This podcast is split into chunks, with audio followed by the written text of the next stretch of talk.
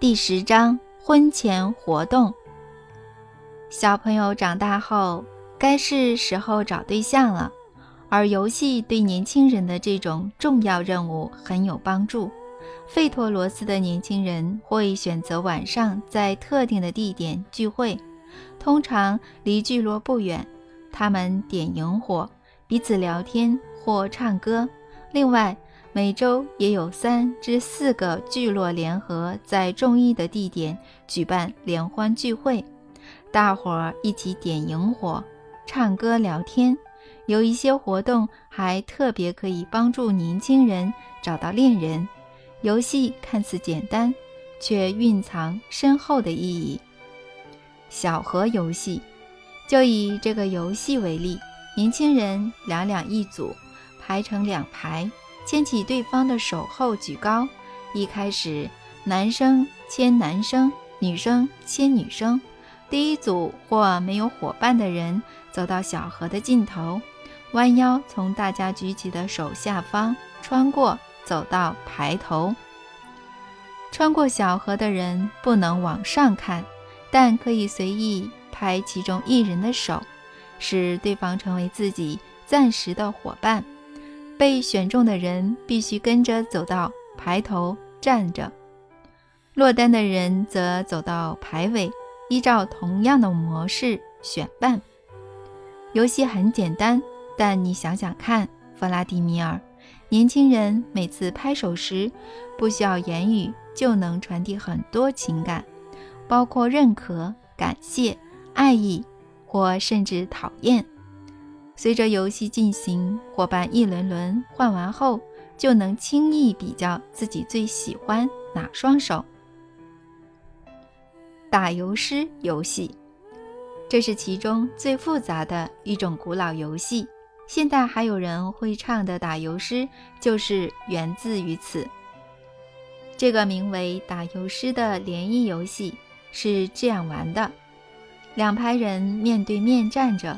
一排男生，一排女生，最后一位女生先唱四句打油诗给对面最后一位男生，唱的时候还会搭配舞蹈。唱完后，其他女生迅速踏脚两下，拍手三下。如果对面的男生来不及创作或想出适合的打油诗回应，女生就对着下一位男生。唱新的打油诗。如果男生来得及唱出适合的打油诗，两人就持续用打油诗一来一往。但这种情况很少发生。虽然费托罗斯的年轻人知道很多诗，但不是每个人都能在短时间内找到适合的打油诗回应。况且对面还有一群竞争者拼命用踏脚和拍手干扰。在一次多个聚落联合举办的联谊当中，柳巴密拉也在场。拉多米尔的五位朋友在市集看过这位出众的少女，此时一直偷看着她。拉多米尔最好的朋友阿尔加更是目不转睛地盯着她看。小河游戏开始时，向来大胆果断的拉多米尔走在大家的手下方。满心期待着，想要牵起柳巴密拉的手，与她一组，但她却临阵退缩。走在两排中间时，他感受得到柳巴密拉，即使闭着眼也是。但当他走到柳巴密拉与他对面女生朋友的中间时，他放慢了脚步，觉得自己仿佛身处梦境。然而到了最后一刻。他却牵起隔壁聚落的一个男生，他的朋友阿尔加反倒比较果断。换他穿过小河时，他直接走到柳巴密拉前，牵起她的手，与这位出众的少女一起站在排头，让所有男生好不羡慕。后来大家纷纷问他：“他的手牵起来怎样？他有握紧你吗？”不知道。阿尔加回答：“我不太记得了，我只感觉我的手好像在灼烧。你们自己摸摸看，现在还是很热。”这女生真了不起，大伙惊呼。她热情如火，仿佛心中有股神秘的火焰在燃烧。拉多米尔从头到尾不发一语。自从在市集第一次遇见这位绝色佳人，他的心中就已燃起爱火。每天一早开始，他便不停地想她，甚至梦见她，但在梦中也没能摸到她。拉多米尔样样精通，还被誉为诗人，却忽然间找不到任何简单的文字形容柳巴蜜拉。打油诗游戏开始时，他站在男生队伍的中间。旁边是他的朋友阿尔加，刘巴密拉靠近排尾，轮到他唱打油诗及跳舞时，他轻轻松松地唱出诗句，大家马上明白，要赢过这个天资聪颖的女生是不可能的。他可以马上变换主题，唱出从未有人听过的对句。虽然他的年纪最小，却能一个个赢过对面的男生。轮到阿尔加时，他虽然有点结巴，但还是想出一首四句诗回应这个聪明的女生。不过，刘巴蜜拉不用等到其他女生踏脚和拍手，便立刻变换主题，轻松地唱出新诗句，让阿尔加措手不及，根本没机会想诗句回应。接下来换拉多米尔啦，刘巴蜜拉对他吟诗。跟着诗句的节奏，轻快地跳舞。你勇敢又能言善道，无所不知，无所不晓。还记得当年在湖畔，你如何为我洗衣吗？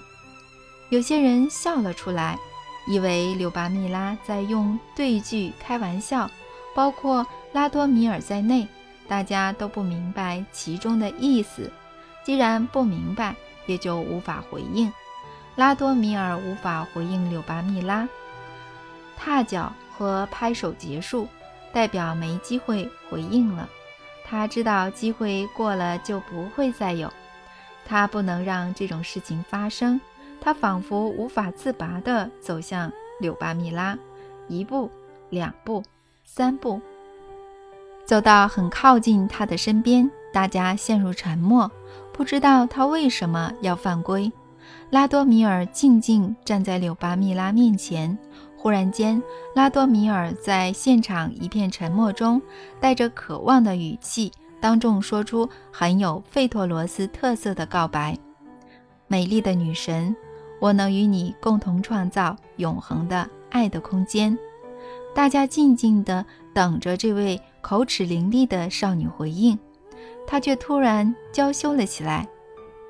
垂下炙热的眼神，又再度往前看，接着泪珠滑落脸颊，轻声地说：“我准备好帮你进行伟大的共同创造了。”拉多米尔终于认出这位奇特的少女，就是当年在湖畔让他洗洋装的女孩。认出来后，他牵起对方的手，就这样，两人手牵着手。旁若无人的一起离开，两排人面面相视，静静地看着他们的爱走入永恒。第十一章婚礼。弗拉迪米尔，你已经知道费托罗斯的婚礼，而且写进家族之书中了。让我提醒你这些伟大活动的真谛吧。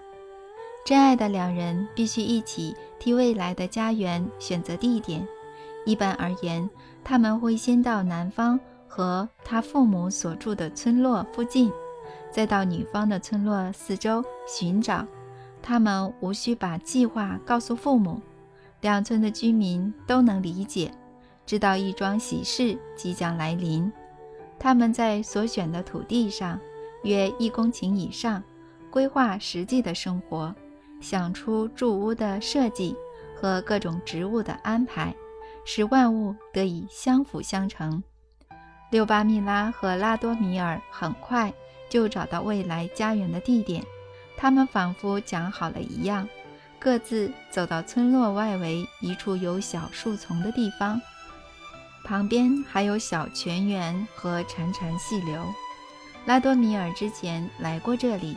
他曾独自坐在这里，梦想未来，梦想与爱人的共同生活。柳巴密拉则骑着自己的中驹来过这里两次，没有拉多米尔的陪同。有一次，他也不知道为什么，把马停在溪边，走向树丛，放下头发，戴上头带，然后站在一棵年幼的白桦树旁许久。现在，这对情侣一起站在这块地上了。我很喜欢一个人来这里。我想在这里延续我们的家族，拉多米尔说。我也喜欢这里，柳巴密拉轻轻地说。隔天天才刚亮，拉多米尔就用板车载着十五根杆子、长柳条、木某扣和长柄大镰刀来到这块地。他一开始割草，就看到柳巴密拉骑着马往他的方向奔驰。拉多米尔见到他，相当开心，心脏扑通的猛跳。距离尚未标示边界的土地还有三公尺多，马儿还没完全停止，美丽的柳巴密拉便跳下马来，跑向拉多米尔。我随着日出来向你问好，我的创造者。他笑着对拉多米尔说：“今天是个好日子。”我决定带些有颜色的布条，把未来要种植物的地方标示出来。谢谢你，让今天更美好。”拉多米尔回答。两人没有拥抱或接吻。费陀罗斯人婚前不会做这些事，这背后有很深的意义。受孕以前，他们不会把拥抱和接吻当成习惯。这样，在受孕的时刻来临时，他们的能量才能处于最高点。他们不会指定要在什么时候见面，两人都在自己想去的时间前往选好的土地。每天一大清早，拉多米尔总是第一个到，柳巴密拉随后才骑马抵达。一周后，拉多米尔已经搭好看似一间神奇小屋的棚子。两点五公尺宽，三公尺长。他将杆子插入土里，用树枝交互筑墙，再用杆子和树枝搭屋顶。两人最后将整个地方铺上干草。刘巴密拉则用织布盖住内墙和天花板，然后铺了两张床，地层放草干，铺上干草，最后再盖上织布。神奇小屋盖好后，两人经常在屋里过夜，但没有发生亲密关系。婚前筑巢前发生亲密关系，会被视为在侮辱未来的孩子。何况两人还有很多事情要忙。拉多米尔带了一块宽木板，在上面刻出土地的平面图，标明所有方位、日出、日落。和月亮的升起，也记下日夜的风速和风向。刘巴密拉常常走到土地的边缘，站在那儿好长一段时间，在脑中想象未来怎样栽种植物。他也会查看拉多米尔的平面图，确认风和阴影不会阻挡植物的生长。冬天时，六巴密拉。比较少来到他们爱的家园，而是在父母家中编织布料，带着爱为拉多米尔织衬衫。拉多米尔依然常去未来的家园，继续记录风向和积雪。这是费陀罗斯人年复一年制作气象历的方法。每个家庭都有一块这样的木板，能够精准描述隔年的天气。甚至预测到两三年后，或许你会觉得直接挪用父母的气象力比较方便，但这样就不准了。每个地方的地形都稍有不同，小丘和树林都可能阻挡风吹向植物，冬天的积雪也不一样。春天时，拉多米尔和柳巴米拉已经想好家园的设计。两人初春时一起住回小屋，现在的任务是用木桩、绳子和树枝标出所有要种植物的地方，并就家园的设计取得共识。拉多米尔还要凿井、围井，距离把树苗种进土里的时间还有两周。这对情侣开始筹备起婚礼。他们先后去新郎和新娘的村落，挨家挨户拜访，邀请村民前来做客。每户人家也是既期待又兴奋地等候他们。每个人都想见证他们的爱，并且决定该为他们未来有生命的家准备什么礼物。年轻的情侣走进他们的花园、庭院或住家时。不会对主人谈天说地，只会对每个人各说一句话，例如：“哦，您的苹果树真漂亮。”“您家的小猫看起来很聪明。”或者“您家的熊勤奋又贴心。”听到这对情侣对花园、树木或家中小猫的赞美，村民都会觉得那是他们对主人生活的认同。并表示他们也想拥有这样的植物和动物。村民不会邀请年轻情侣进屋或用餐，但费托罗斯人这样做是有原因的。毕竟，如果真的邀请他们进屋或用餐，他们也不会想要拒绝。然而，如果他们开始到处做客，便无法在婚礼前拜访完所有的家庭。拉多米尔的儿时玩伴阿尔加却稍微打破了这个规矩。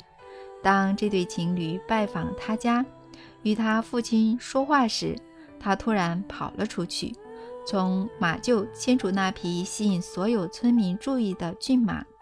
他兴奋地开口：“请接受我这匹马吧。”柳巴密拉在市集驯服它之后，它还是和以前一样。不让任何人靠近他。父亲对他露出狡猾的眼神，然后说：“阿尔加，也许是你自己不想让别人接近并驯服你的马吧？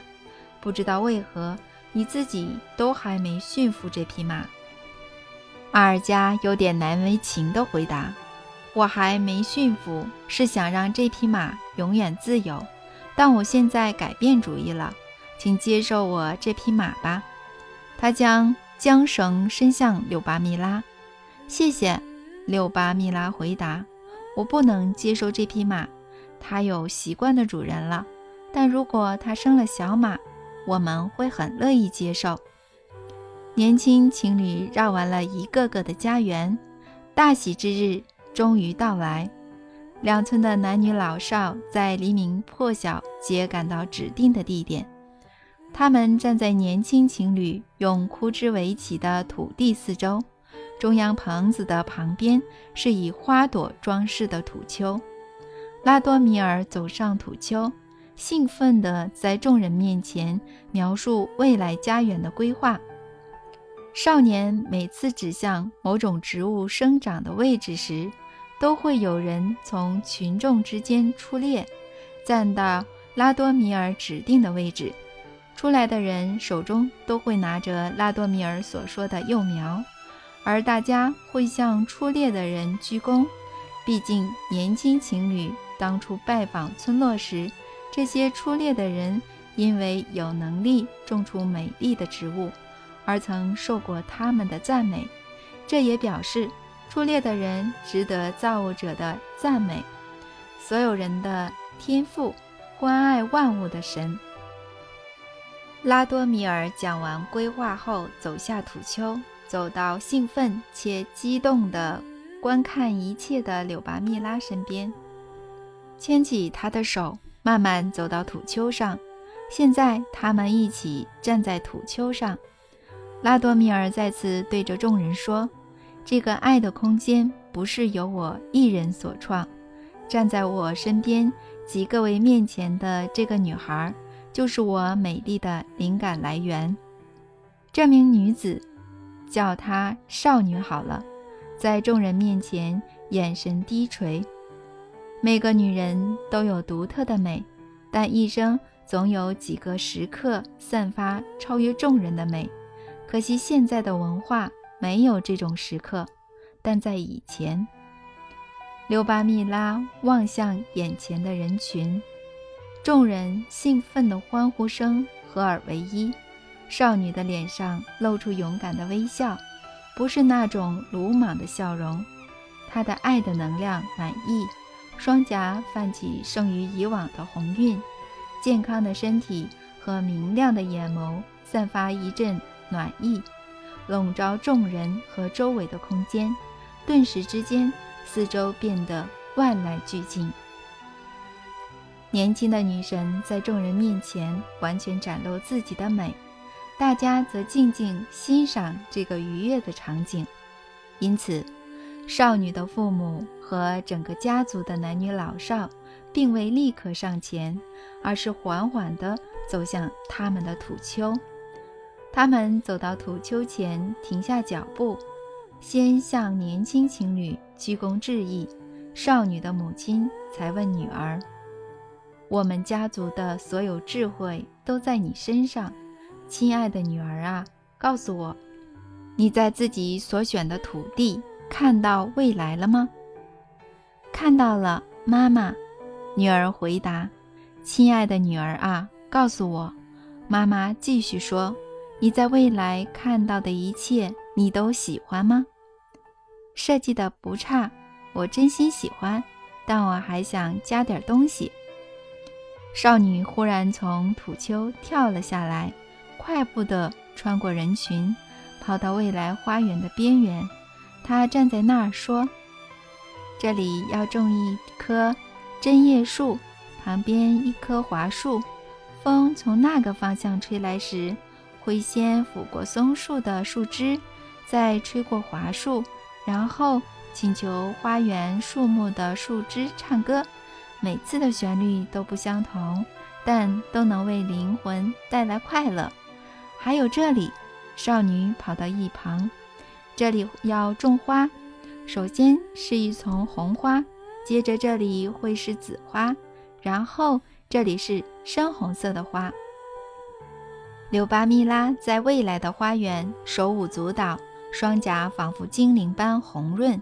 刚才围成一圈的人群再度开始动作，手里拿着种子，赶紧站到。雀跃的少女所指的位置。跳完舞后，少女跑回土丘，站在她的另一半旁，对大家说：“现在，在这个空间会变得无比美丽，土地会长出神奇的美景。告诉大家，我的女儿，母亲在对女儿说：谁要管理这片最美好的空间呢？在地球上生活的众人之中。”你要亲手为谁戴上桂冠呢？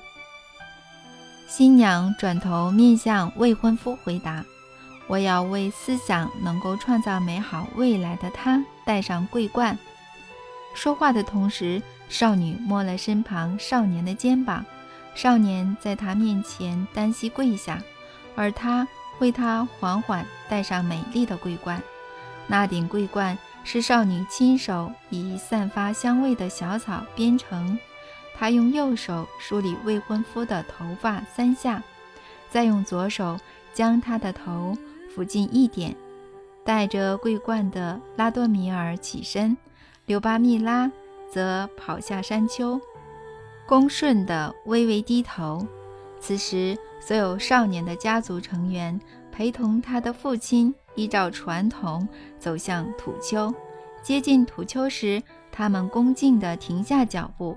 父亲问着站在众人之上的儿子：“你是谁？思想能够创造爱的空间的你是谁呢？”少年回答：“我是你的儿子，也是造物者的儿子。你现在已经戴上了桂冠，即将迎接重大的使命。戴上桂冠的你。”要如何管理这片空间呢？我要用美好的事物创造未来。父亲又问：“我的儿子即戴上桂冠的造物者之子啊，你要从何获得力量和灵感呢？”从爱那里。父亲再问：“爱的能量可以在整个宇宙漫游。你要如何看到宇宙的爱在地球上的反射呢？爸爸，就有一个女孩，她对我而言就是宇宙的爱在地球上的反射。说话的同时，少年走到少女身旁，牵着她的手走上土丘。两家人这时聚在一起，互相拥抱且有说有笑的样子。少年对众人致谢。之后，他们动了起来，将有生命的礼物种在拉多米尔刚才指定的位置。没有指定种在何处的人，则沿着稍早圈出的土地边缘，一边唱着圆环舞的歌，一边把带来的种子撒进土里。不消几分钟，美好的花园就已种好，一个梦想创造的空间。戴着桂冠的少年再次举手，对着安静的众人说：“就让造物者赐予人类的万物当我们的朋友，与我们同住吧。”有些人手里抱着小猫或小狗，或牵着小牛或小熊，走到棚子送礼。拉多米尔的朋友阿尔加则依约送了一匹小马。他们迅速地把树枝做成篱笆，在棚子四周搭起围栏。这座两人才刚过夜的棚子，顿时挤满了同样年幼的动物。这样做的意义很大，所有动物混在一起，才能永远的和平共处，互相关心及帮助。收完礼物后，年轻夫妇再次感谢众人。接着，大家跳起圆环舞，唱起欢乐的曲调。结束后，年轻夫妇则各自跟着家人回家，有一天两夜的时间不会见到彼此。这段期间，两村最好的工匠会将做好的原木屋架构运到新家，再盖好屋顶和铺地板，将所有缝隙塞满青苔和草。两村的女人接着把最好的水果放进新家，双方的母亲也会为他们在床上铺上亚麻毯子。所有人都会在第二晚离开，爱的能量就在家园之上，等待年轻夫妇的到来。你看这是怎么回事，弗拉迪米尔？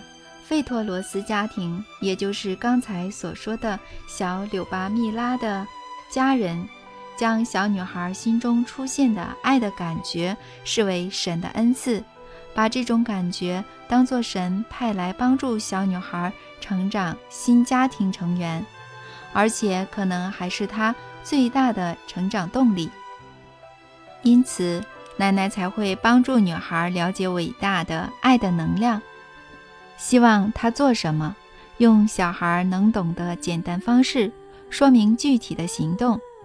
小女孩受到启发后，开始学习各种知识、生命的深奥道理、身心灵的提升。柳巴密拉的成功要归功于谁呢？奶奶、传道的智者、女孩自己，还是伟大且无穷无尽的爱的能量呢？我认为，如果拿掉爱的能量，其他帮助女孩成长的元素根本发挥不了一半的作用，但如果没有这些其他元素，爱的能量也难以将女孩引导到正确的方向。所以说，这就是共同的创造，而他深思的结果就是让万物得到快乐。这就是神希望从人类身上看到的。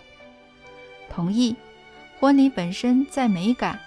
意义和理性上都是无法超越的精彩庆典。如果与现代婚礼比较，就会发现我们好像都变成了崇尚玄虚的傻子。现代婚礼为年轻夫妇留下了什么呢？只留下这些回忆。不知道为何开车去看，不灭之火，在咖啡厅或餐厅喝得烂醉，大喊接吻。还有，在众人面前浪费应该用来怀胎生子的能量。费托罗斯婚礼留下的不是回忆，而是杰出工匠满心欢喜盖好的房子，以及亲人、朋友和邻居按照年轻夫妇的计划亲手种下各种植物的园子。事实上，婚礼留下的是一个真正的爱的空间，一个神圣有生命的家，且妻子将会在此受孕。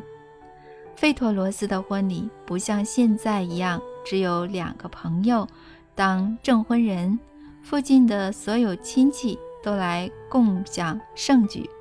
他们不是在纸上规划家园，而是在土地上创造有生命的杰作。年轻夫妇接着受测试，在众人面前描述未来祖传家园的规划。我认为他们的表现层次。远远高于现代的任何博士论文。想当然尔，具体实现一个有生命的空间，包括房子、家园和创造这一切的美好行动，无疑都扮演相当重要的角色。但还有一个出乎意料的要素等同重要。你看，是谁替这对年轻情侣证婚的？不是父母。也不是他们此生只会见过一次的户政事务所某某人或牧师，是柳巴密拉亲自为拉多米尔加冠的。她在众人面前亲手为丈夫戴上头冠，这是神子真正可以做到的事，而且它带来的心理影响绝非表面上这么简单。如果随便让别人证明自己的爱，表示你在潜意识中抛开了对家庭未来命运的责任。柳巴密拉承担了这份责任。现代要登记结婚的情侣和神之间有太多的繁文缛节，不仅要得到父母的祝福，到户政事务所登记，还要在教堂里证婚。但费托罗斯情侣和神之间没有任何阻碍，只有神可以祝福他们的婚姻。在加冠之前，神其实就已将祝福化为现实，像是赐给他们对彼此的爱。费托罗斯人也知道如何接受这份爱，并让它成为永恒。不过，在费托罗斯时期，受孕前又是什么样的情形呢？第十二章受孕。婚礼结束后，这对年轻夫妇并未直接跳上床，从事现代酒酣耳熟后所谓的新婚房事。亲戚也不会强迫他们上床，然后将沾血的床单拿给婚礼的宾客看。这种做法在高加索山区的婚礼尤为常见。年轻夫妇各自回到父母家，在家里睡觉、沐浴，而这也有很大的意义。家园设计受到认同而带来的雀跃已经过了。他们因为婚礼而把所有的时间都花在彼此身上，婚礼让他们感到无比雀跃，但多少还是有点紧张。他们在父母家放松休息。不过，当然还是想着对方。两天后，他们以夫妻身份首次见面。此时，受孕所需的条件都已具备，不仅是物质的层面，像是房子、动物温暖的家、菜圃、花园等。年轻夫妇的身心状态也同样重要。拉多米尔在天亮前起床。没有叫醒任何人，自己戴上桂冠，穿上母亲亲手缝制的衣服，跑到泉水涌出的小溪，月光照亮破晓的小径，成串的星星在天上闪耀。在溪里沐浴后，他穿上衣服，快步地走向他真爱的创造。天色渐渐亮了。他独自站在两村居民不久前欢庆喜事的地方，一个他用梦想创造的空间。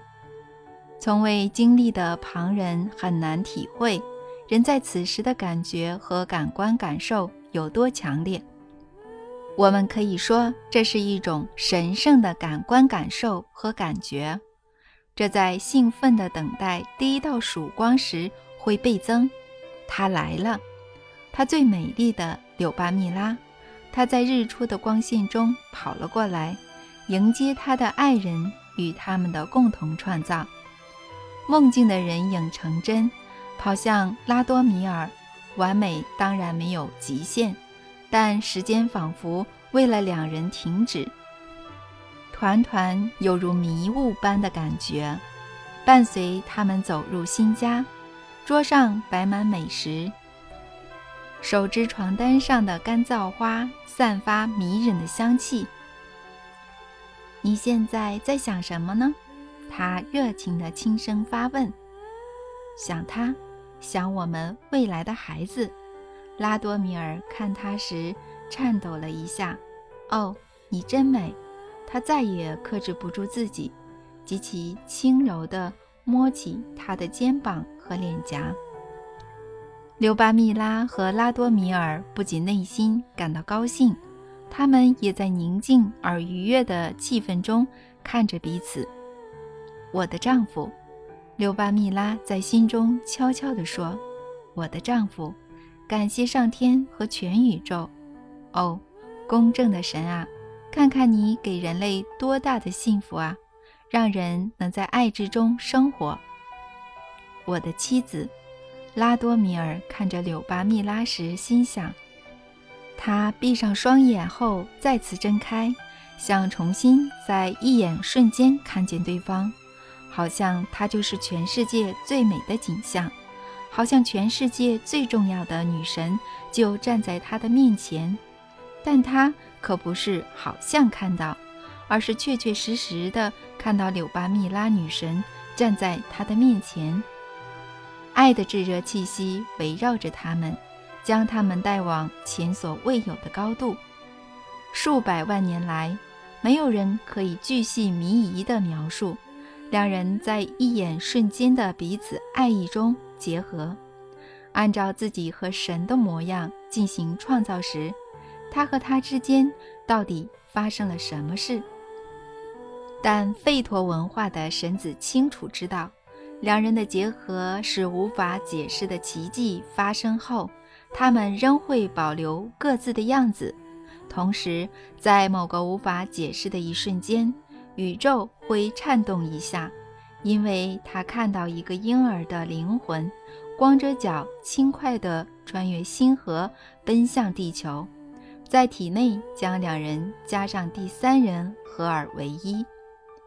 日出后展开快乐的一天，升起的太阳以更明亮的光线照耀男神和女神站立在地球上的位置，而爱的能量。神赐予世间男神和女神的礼物，散发着祝福，以比阳光更耀眼的无形光线照亮他们。爱的能量非常雀跃，这种能量有智慧吗？当然有，这种能量和所有感觉都是智慧的一部分，而神将它视为最重要的一种。神在创造地球上伟大的杰作时，他告诉过爱：“我的爱呀，加紧脚步，别再踌躇不前了，用你最后的一点火苗加速，温暖我未来的所有子女。”而现在，刘巴密拉和拉多米尔在爱之中受孕时，爱对着神呐喊：“我看不见你，伟大的造物者。”但我看得见你的孩子，我同样无形无体，但我看到自己映射在你孩子的脸上，他们是你的，在某方面也是我的。我想要照料他们的孩子，而且想要了解伟大的造物者啊，你是如何能够遇见？当你毫无保留地将我完全献给他们。你是如何能够遇见地球上的恩惠呢？请你在你的孩子面前完全展现自己的美丽和伟大吧。神用几乎听不到的风声悄悄回答爱：“我不会擅自让我的孩子分心，害他们无法进行伟大又充满灵感的创造。我的爱啊，请你不要因为一时过于雀跃而灼烧这对年轻夫妇的心。我还记得你当初是如何的以你充满恩惠的能量让我感到灼热。”我感觉你现在又因为欣喜而灼烧我们的孩子，我的神啊，这不是灼烧，而是温暖他们。刚才你说我们的孩子时，我抖擞了一下，我的能量瞬间增强，但我控制住了，不让他们感到灼烧。你刚说我们的孩子。这就表示他们至少有一小部分也是我的。在爱之中诞生的人肯定会知道他们的父亲和母亲是谁。弗拉迪米尔，这虽然不好理解，但你一定要试试看。亲密关系绝对不是费托罗斯人受孕的主因。现代人在床上做的那档事儿，也就是所谓的做爱。只不过是在亵渎爱，贬低神，肉体之欢只能持续一下子。但我认为这种满足感，连神为人预想好的百分之一都比不上。费托罗斯人不会将彼此视为肉体之欢的对象，跟现在完全不同。柳巴密拉和拉多米尔出现生小孩的愿望时。他们不是将孩子视为与他们分开的个体，那时候的感觉文化并不一样。相爱的夫妻在彼此心中看见孩子，所以爱佛也与现在截然不同。两人不是出于做爱的渴望而接近彼此，而是想完成共同创造的伟大志向。拉多米尔就像抱住孩子一样，将。柳巴密拉拥入怀中，温柔地抚摸她的头发，碰触她丰满的胸部，轻抚她的肩膀，亲吻她的掌心，而柳巴密拉摸着她的脸和肩膀，轻轻地勾住她的脖子，让她靠近自己的胸部，就像搂住小孩一样。世界上有很多论文教导男女如何性交。但从来没有任何一篇能够描述费托罗斯人的受孕方式。双方的身体并非重点，身体只是代为执行人的意志和渴望。在那个当下，人身处于另一个次元，等到伟大的行为完成后，才会回到地球。他们得到的满足感不会稍纵即逝，而是永永远远存在。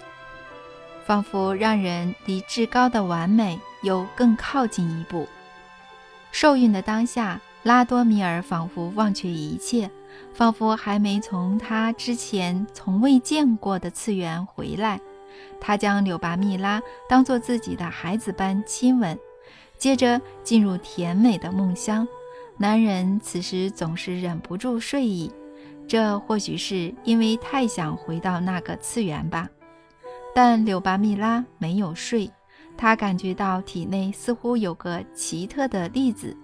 她下床走到窗边，太阳照进窗户，将窗台分成明亮和阴影两边。她的手指划过明暗的交界，接着将手腕上的亚麻绳取下，放在明暗交界处。费托罗斯人都会记录受孕的日期和时间。后来，他们在举行婚礼的地方种下一定会长得直挺挺的树木，然后等到窗台上的明暗交界与亚麻绳重合时，他们又在第一棵树的阴影处种下第二棵树，好让他们永远记住怀上孩子的时间。从这个时候算星座，肯定也比较准确。费托罗斯人知道星球的方位及其对人体的影响，但就算有星球的影响，他们也能完成大事。毕竟他们拥有伟大的能量。他们将生产时用的水倒在两棵树木之间，并把胎盘埋入土里。等孩子长大后，他会在受孕纪念日那天睡在那个地方。星球的位置每年都稍有不同。人在那一晚的睡眠中，可以感受宇宙散发的所有讯息，不是用理智感受，而是潜意识感觉。神在地球上创造的万物都能被人感受到。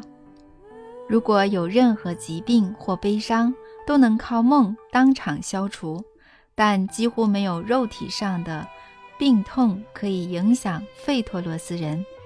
受孕的地方成了他们入眠、有意识的感知宇宙的地方。第十三章：先父遗传。可以克服。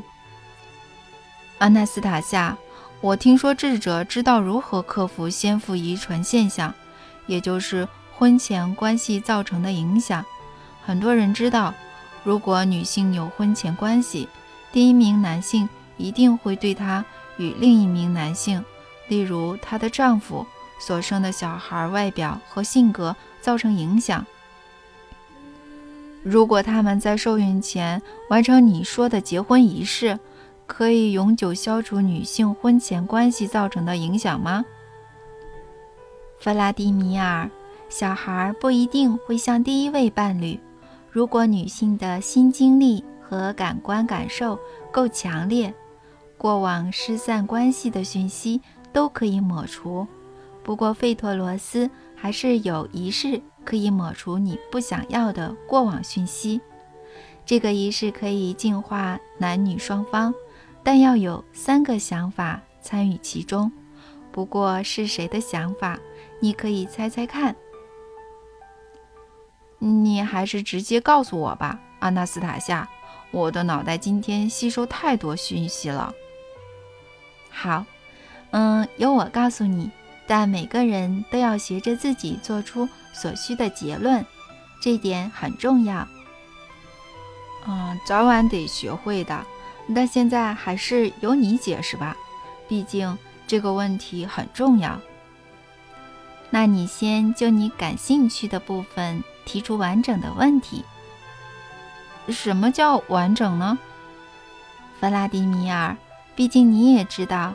这个现象不只影响女性，对男性也有同等的影响。男性的婚前关系也会影响未来的孩子。只要丈夫不是处男，忠贞的处女也可能生出不是自己的小孩。你知道这点吧，弗拉迪米尔？是，阿纳斯塔夏，我还真的知道。我读过，曾有一位退伍军人返乡时，在火车站。喝得烂醉，还与一名亚洲妓女上床。他回到家乡时，娶了一直等着他的女孩，生下的小孩却有黝黑的皮肤和丹凤眼。大家开始责怪那个女孩，可是村庄附近根本没有任何亚洲人。我原本还以为男性在这之中没有关系，当然有关，他们在仪式中。必须扮演重要的角色。仪式是这样进行的：男性必须在两人居住的地方把床铺在星空下，在大自然中为自己和女性铺床。他们必须禁食三天，睡在星空下三个晚上。每天睡前，男性必须用泉水替女性和自己沐浴，嗯，再用亚麻布。擦干女性的身体，但不能擦干自己，只能用手将水滴抹掉。男性要湿哒哒的与女性躺在床上睡觉，这三天内不能发生亲密关系。在星空下睡觉的第一晚，应该原谅彼此的过往，且从第一晚就要开始想象未来的孩子。男性应想着孩子要多像母亲，女性则想着孩子要多像父亲。三天后，他们就能发生肉体关系。众多星球会替他们抹除过去的资讯，未受孕孩子的资讯。但在发生亲密关系前，男性必须为女性戴上头冠。在费托罗斯的婚礼中，都是由女性为爱人戴上头冠，但这个仪式则是相反。这种仪式不是只有已经一起找到家园并住在里面的夫妻才能举行。为什么呢？光是这三天一直想着未来孩子，但没有受孕，尽管还在寻找家园和规划中，他们也能得到进化。阿纳斯塔夏，第三个想法是什么呢？你刚说必须同时有三个想法。是的，我说过，确实要有三个想法。到了第三天晚上，男女双方在星空下睡觉时，他们未来的孩子已经在用自己的想法帮助他们了。孩子在哪里呢？所有孩子受孕前等待转世的地方。有一位伟大智者想出来并献给人类的整套仪式就是如此。他很高兴看到这个仪式多么的有成效，促成了越来越多幸福的家庭。你都明白吗，弗拉迪米尔？你可以和大家描述这个仪式吗？嗯，当然明白，我会全都写出来。除了我说的以外，你不会添加任何东西吗？不会。那这个仪式的效果就不好了。什么？怎么会呢？因为没有把先人的想法考虑进去。也是，我记得你爷爷跟我说过，我们必须，呃，向先人忏悔。我会提醒读者的，但我还是不太明白为什么是我们这一代需要忏悔，毕竟又不是我们隐匿或摧毁他们的文化。你当然可能觉得不是你们，但最好换个方式思考。什么方式啊？我们这一代何其荣幸，及受到恩宠，有机会复兴自己祖先的文化，恢复与他们之间断掉的线。唯有如此，人世才会开始有伟大的发现。唯有如此，先人的思想才能帮助我们。现在，由于我们不理解，我们才会与他们的思想相左。